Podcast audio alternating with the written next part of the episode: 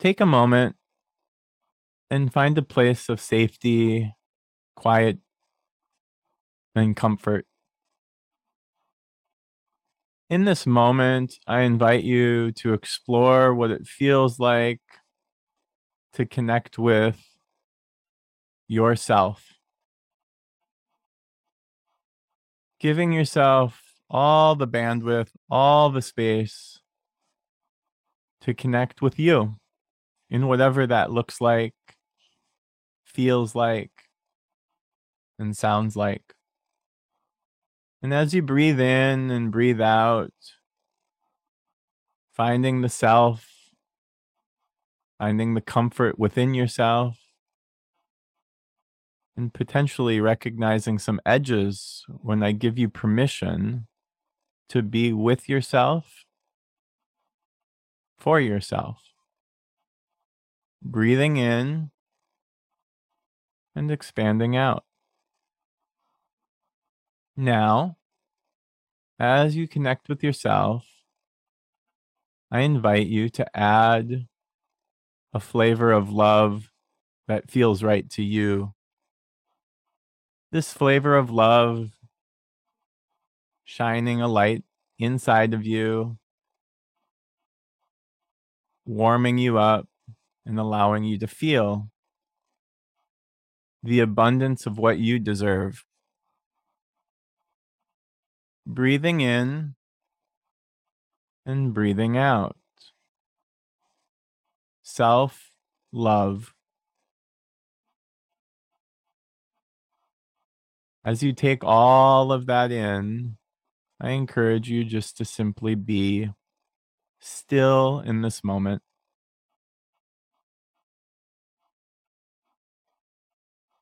And when you're ready, with no rush and absolutely no urgency, opening your eyes to see the room, to see yourself a little differently than when you first started this process.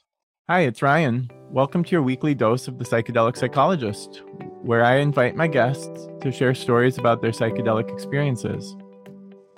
We cover a variety of topics from overcoming addiction and severe depression to finding wholeness and spiritual emergence. Today's podcast, you're going to hear from one of my guests, Karl, who has a beautiful story and an expressive way of sharing his entry point into the world of psychedelics. Karl, it's great to hear you. It's great to see you. How are you coming in today? I'm coming in very calm today. It's overcast skies and feels like a day of reflection. So I'm coming in nice and calm. What a perfect way to dive in. When you reflect, the first question that often comes up is Do you find yourself comfortable in a place of calm and reflection? Yes and no. A lot of times I do enjoy the calm and the stillness, but I do have moments where I'm like, what else could I be doing? So it's always kind of the, there's always a tension there. But I found, I find myself leading into that calm space a lot harder than I usually have. You bring up such a wonderful question of what else do I have to do? In the year 2022, we're so busy, we're so inundated with stimulus and expectations. What's the voice that you say when you notice this desire to keep moving or keep going? I honestly always come back to the voice and like mm, be patient with yourself. There's there's no timeline on how fast things need to get done.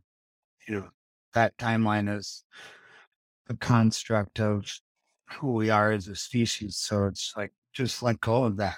There's no need to get anything done unless it's, you know, an emergency. I love that. I love everything about that, especially considering we're talking highly about the experience of healing through psychedelics. This beautiful expression you just gave of there's no timeline, there's abundant space and opportunity. What did you do to witness this invitation? How did you recognize the invitation of psychedelics in your life as a healing modality? It honestly started with a dear friend of mine who had done the experience and said that it, it really transformed how we thought about life and and I was intrigued and I've been a practicing partaker or client, if you will, of talk therapy for many years. And I kept coming up against a wall, if you will, or a ceiling where I never felt like I could tap or break down some of my barriers against really seeing myself as value, valued and deeply loved by my family. And it just I always felt like I can talk about it, intellectualize like that I wasn't responsible for any trauma or family issues that weren't mine, but I could never fully digested or integrated into the whole of my being. You're bringing up a super valuable point in that talk therapy is a beautiful and necessary process yet Mm. there can be a ceiling right this this intellectualizing it or over dialoguing it can be limiting give me a Yes. yeah yeah give me a picture of what you started to recognize in your friends or what brought you to this idea of doing psychedelics yourself personally what were you hoping for and what was your motivation Part of my motivation was I was going through an intense grief period this summer of losing my dad. And in that process was bringing up all of the past pain of childhood and of just my life. And in seeing what had transpired with my friend in terms of his own journey with addiction and and feeling of what what is beyond just the basic day-to-day life and how he seemed to have a new not lease on life but a new kind of outlook where things didn't drive him mad so much if you will and i was intrigued by that. My my experience with psychedelics has been very limited in my life and i had never really thought of it and when you told me that it was a transformative experience i'm like well okay i've been in talk therapy for a long time and i've come a long way but i've there's what i call like the three core issues of feeling enough the pressure of feeling like I don't measure up to what the expectations of my parents are and being able to love myself well. wow And those are those three I kind of like, you know, return to a lot in talk therapy, but never, like I said, I just kind of always felt like I came up against something that was really preventing me from integrating that. sure And so it's like, well, all right, I've done this long enough. I feel like I've exhausted my process with talk therapy, so to speak, or at least in this in this particular setting that I've been a part of. So I'm open to what else is out there. And I've always been an adventurous person or tried to think outside the box on daily living or and I've also been a practicing Christian spiritual person for most of my life. And you know, when when he seemed so convicted about how psychedelics impacted his life, I was like, well, you know, what's the what's the harm in in exploring this? I love it. I appreciate your transparency because you bring up three points that are so valuable that you sound like you're working towards with intention when you and I talk. And also, you need to have that courage and that adventure in you because psychedelics aren't for the faint of heart. So, coming in, were those the intentions that you were recognizing as you were considering a therapeutic experience? the self love, the identifying you're worthy and accepting of yourself. Yes, very much so. I mean, that was and and trying to heal like some of the you know how to how to digest having a very complicated relationship with a, a loved one that is, you know, part of my DNA and wrestling with the complication of the relationship, but also now seeing that that relationship physically is going to be ending soon.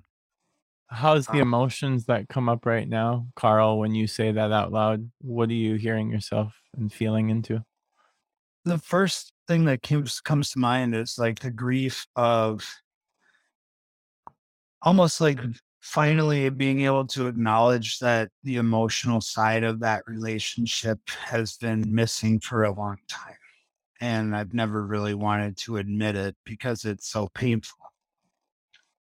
And, you know, and I think that's what I'm getting at when I say, like, I keep coming up against something. It's like I never felt like I could actually fully claim that that, that relationship has not been what I've needed as a as a son or as a person wanting a relationship with their father. Wow. Thank you so much. Thank you so Yeah. much.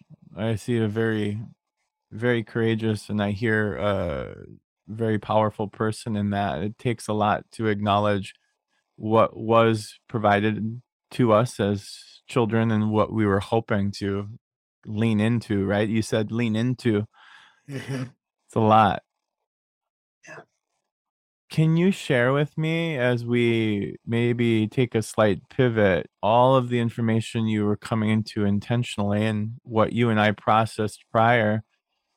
What was the experience like for you as you took the invitation to work in a healing capacity? What Mm. what could you paint us a picture of what then fired throughout your experience? Yeah. First, you know, I felt very comforted in terms of how we entered into the process. You know, picturing a, a table and who I want to invite to that table. I was kind of surprised at honestly who I invited and who I left out. You know, the invitation was my stepfather, a dear childhood friend, and my in laws. And who was left out was my wife and my immediate parents and my sibling.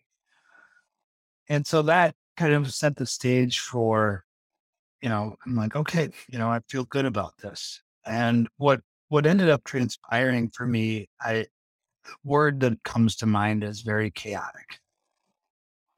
And Yeah, psychedelic psychedelics specifically, psilocybin can provide without Yeah. becoming sadistic or humorous here is chaos is definitely a part of this process, is it not? Yes. And I was not expecting that. And although it was super painful and almost hard to track as I was going through the experience, what I realized in, you know, the conversations you and I had before was that it's kind of like lifting the veil, so to speak. And what I had realized is I had constructed a realm of which I could survive in my day to day life where everything felt managed, where everything felt compartmentalized, and chaos is kept at bay. And that's through ignorance, through denial, through, you know, various coping strategies just to function in the world in which we live. And what I realized is once that veil lifted was that in my unconscious, there was an immense amount of pain and chaos that I had I had chosen to ignore or run away from or hide because of what I worried it would say about me or what I was feeling like I couldn't handle. And being able to see it with like what felt like very clear eyes, I was then able to kind of, it, it's like kind of being able to say to oneself, like, it's okay that this is all out of control because I've got you. We're going to be okay. And, you know, I'm kind of giving a bird's eye view of like my transformation through the experience. That's um, wonderful. yeah. yeah. it's so clear. You talk about through a clear eyes of almost that classic metaphor of being in the middle of a hurricane, the eye of a hurricane, as chaotic mm-hmm. as it is, there became, if I'm hearing you correctly, a sense of trust and peace, even though the defense mechanisms were down. Mm-hmm. Explore with me what you came up against with that and what were the tools and what were the invitations that the medicine provided you through that chaos. Yeah, I mean, I think the one thing that I, I I replay in my head a lot is the there came a time of which I felt like a brick wall was on my right side. And that wall kept closing in on me. And on my left side was what I the vision I can relate to is a the end of a dock, so to speak. And I wanted to go back to the right because that was what I've known, what I trust, what I what feels real to me. And on the left was this dark abyss of unknown. And at a certain point, I just there wasn't any other option except to go to the left.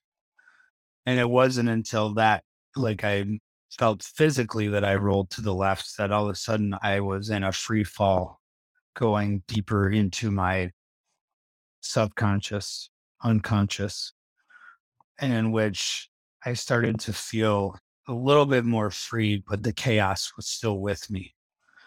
And then it came a time when when I kind of hit some sort of bottom and I felt all this weight on top of me in a very physical way where I felt restricted and constrained and almost and, and in talking with my wife almost felt like being placed into a box where you cannot move at all. Wow. And again, rolled to the left and realized all that weight was able to slide off of me. Where it was like, this is all it takes is to just reject the pressure, reject the shame, reject the mistreatment, the cruelty, and almost like save yourself from the free falling elevator that's about to smash into you. It's an intense picture. And all the while, I'm hearing a sense of calmness, though, a sense of confidence that you can do that. And you were doing that throughout the experience. Yeah. And I don't think I was able to recognize the calmness until, you know, the hours and days after. But you're right. I mean, it, it definitely provided a lot more steady spirit from within myself where I'm like, it's going to be okay. Yes, and you bring up such a such a significant point in the days and hours and weeks after the experiences. If we're too close to the experience sometimes it feels as if what what are we learning? What are we gleaming? What was mm-hmm. this all about? What were those metaphors? And yet what i'm hearing from you right now is this understanding that with some time with some distance from the experience things have landed with more clarity and with more certainty for you. Absolutely. Can you share with me what you're chewing on at this moment knowing that it's been a couple of weeks or so from your experience? How how are things being integrated and what are you doing to keep them cultivated? Yeah i mean i i think the the theme that keeps coming back for me is the the mm-hmm. word that always comes up on a daily basis is boundaries and i i think for a long time I always thought of boundaries as they're always negotiable because you need to please people. And what I'm realizing is that boundaries are more like they can be flexible, but they can also be very firm. And I need to be more diligent with my boundaries and where I grant that flexibility and where I don't. And so I guess how I integrate that is more checking. It's almost like a daily practice of checking in with myself. How does this feel? Do you need anything more that you're not getting? what what needs to be reevaluated like on a daily basis, whether it's how I'm spending my time, what I'm saying no to, who I'm saying no to, and what I'm also moving towards. You know, we talked about having calm and more space to be with myself, even though it used to be very hard for me to do that. I've kind of learned that if I don't do that, then I I will that chaos will return. And it's almost like, you know, somebody asked me the other day, like, would you do it again? And I, I my first reaction was no, I would not, I don't want to relive that experience. But it's because of the immense pain I felt. But now, as the weeks have gone on, I'm like, well, I would do it again because I now am not so afraid of that chaos because it's like I, I don't know. No, what a terrific explanation because that is quite often what I hear is will you do it again and based off of the outcome we can't be too quick to say yes or no to it as things are still falling in place. Mm-hmm. Speak to me a little bit Karl about reconciling all the things when someone has the three desires self love, worth, but also this nuance of grief that's lingering in your life at this given moment. What do you do with that, and how are you operating in that space? Hmm.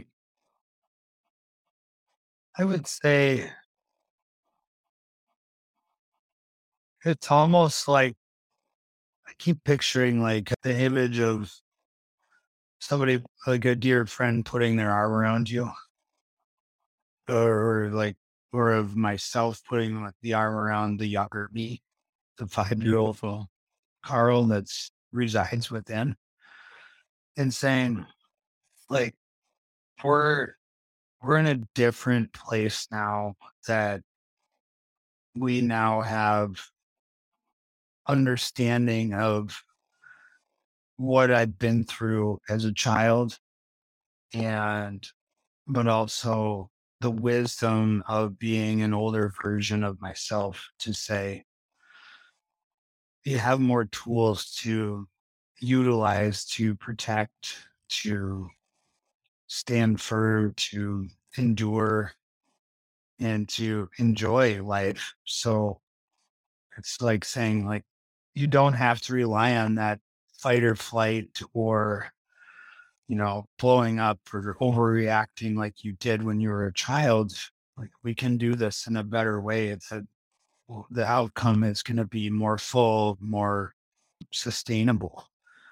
With the intensity your question. oh my goodness it's beautiful. It, it answers it perfectly the idea, Karl, of knowing that there's work to be done, presence to be done, and that we're living a human experience that we still might get thrown off our square, and especially with grief and especially with loss and reconciling our childhoods, knowing that we can be the ones to lean on our childlike self and mm-hmm. protect them and reassure them. That's yeah. ultimately what I hear as self love. Help me understand what's on your horizon tell me you said I, I would consider doing it again. Yet when do you know that feels right to you? I I don't know that I know exactly when it would feel right. I'd say at this given moment, I am really trying to integrate these the the self love and the boundary aspect. You use the word uh, courteous or con- maybe it was courteous, compassionate warrior. And that really landed with me. And I, I think, you know, for right now, I'm like trying to embody that by being compassionate with myself first and then with others, but also, you know, making sure I guard myself to the things that I necessarily don't have a lot of control over. But I do see it's on, there's a, on a, like there the, for me there is a a desire to go back into the rabbit hole so to speak to now that i have like a more awareness of like what some of these chaotic key players are for me whether it's the pressure or the weight of feeling restricted or traumatic injury from a childhood surgery like now that i've identified those i'm like what would happen if I went back and like really tapped into those? How would they, how would my perception of that weight be different now that it's like rolling around in my head on a daily basis? You bring um up a very good point. This idea of now that the experience is more understood, and as you said so eloquently, these cast of characters are identified you can go into it with a little bit more of an awareness, a sense of comfort, and yet be, as you heard me say, a compassionate warrior for yourself to know, hey, I might be able to deal with this, or I might not be able to deal with this, and that is okay. Mm-hmm. What do you owe the psychedelics? This experience, what what would you say you owe, and what have you walked with today in the sense of gentleness? I would say what I owe is that it it allowed me to. In the, the conversations I've had with loved ones about, or trusted loved ones about this experience, I, I keep coming back to the analogy of being able to take my garden bed and get rid of every single plant that was an invasive species out of there and reset that fertile ground and saying, This is mine and mine alone. And from now on, I'm choosing what's planted in here, or the, the greater spirit is choosing what's planted here. That I'm not going to allow these horrible things to take root inside of my soul anymore. And I really think, I don't think I would have been able to come up with that without the psychedelic experience. I thank you because what I witness in you and the gratitude and the humility I have as witnessing and supporting you is truly a compassionate warrior. Karl, thank you so much. You're welcome.